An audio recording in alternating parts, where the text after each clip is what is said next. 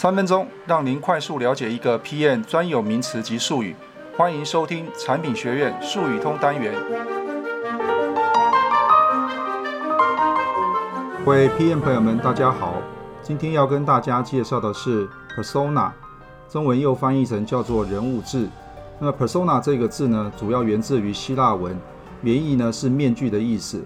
也就是当我们使用这个方法的时候，等于是戴上了使用者的面具，想象自己就是这个使用者，必须站在使用者的立场去思考，去挖掘使用者真正想要的是什么，以及使用者如何使用新产品的一些想法，或者是这个新产品到底长得应该是什么模样。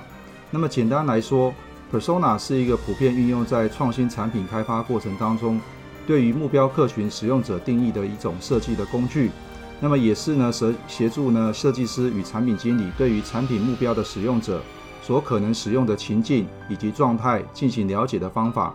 这些让使用者表述经验的资料，让产品经理在规划产品或者服务的时候，可以区辨出使用者他们真正的需求是什么，也可以帮助呢研发人员站在使用者的角度来思考，避免本位主义的盲点。从另外一个观点来看。Persona 也提供了不同参与研发计划人员的角色，建立起对于使用者的共同理解。以上呢是今天针对 Persona 人物志的解说。如果你想获取更多的知识内容的话，欢迎加入我们的产品学院术语通。我们下次见。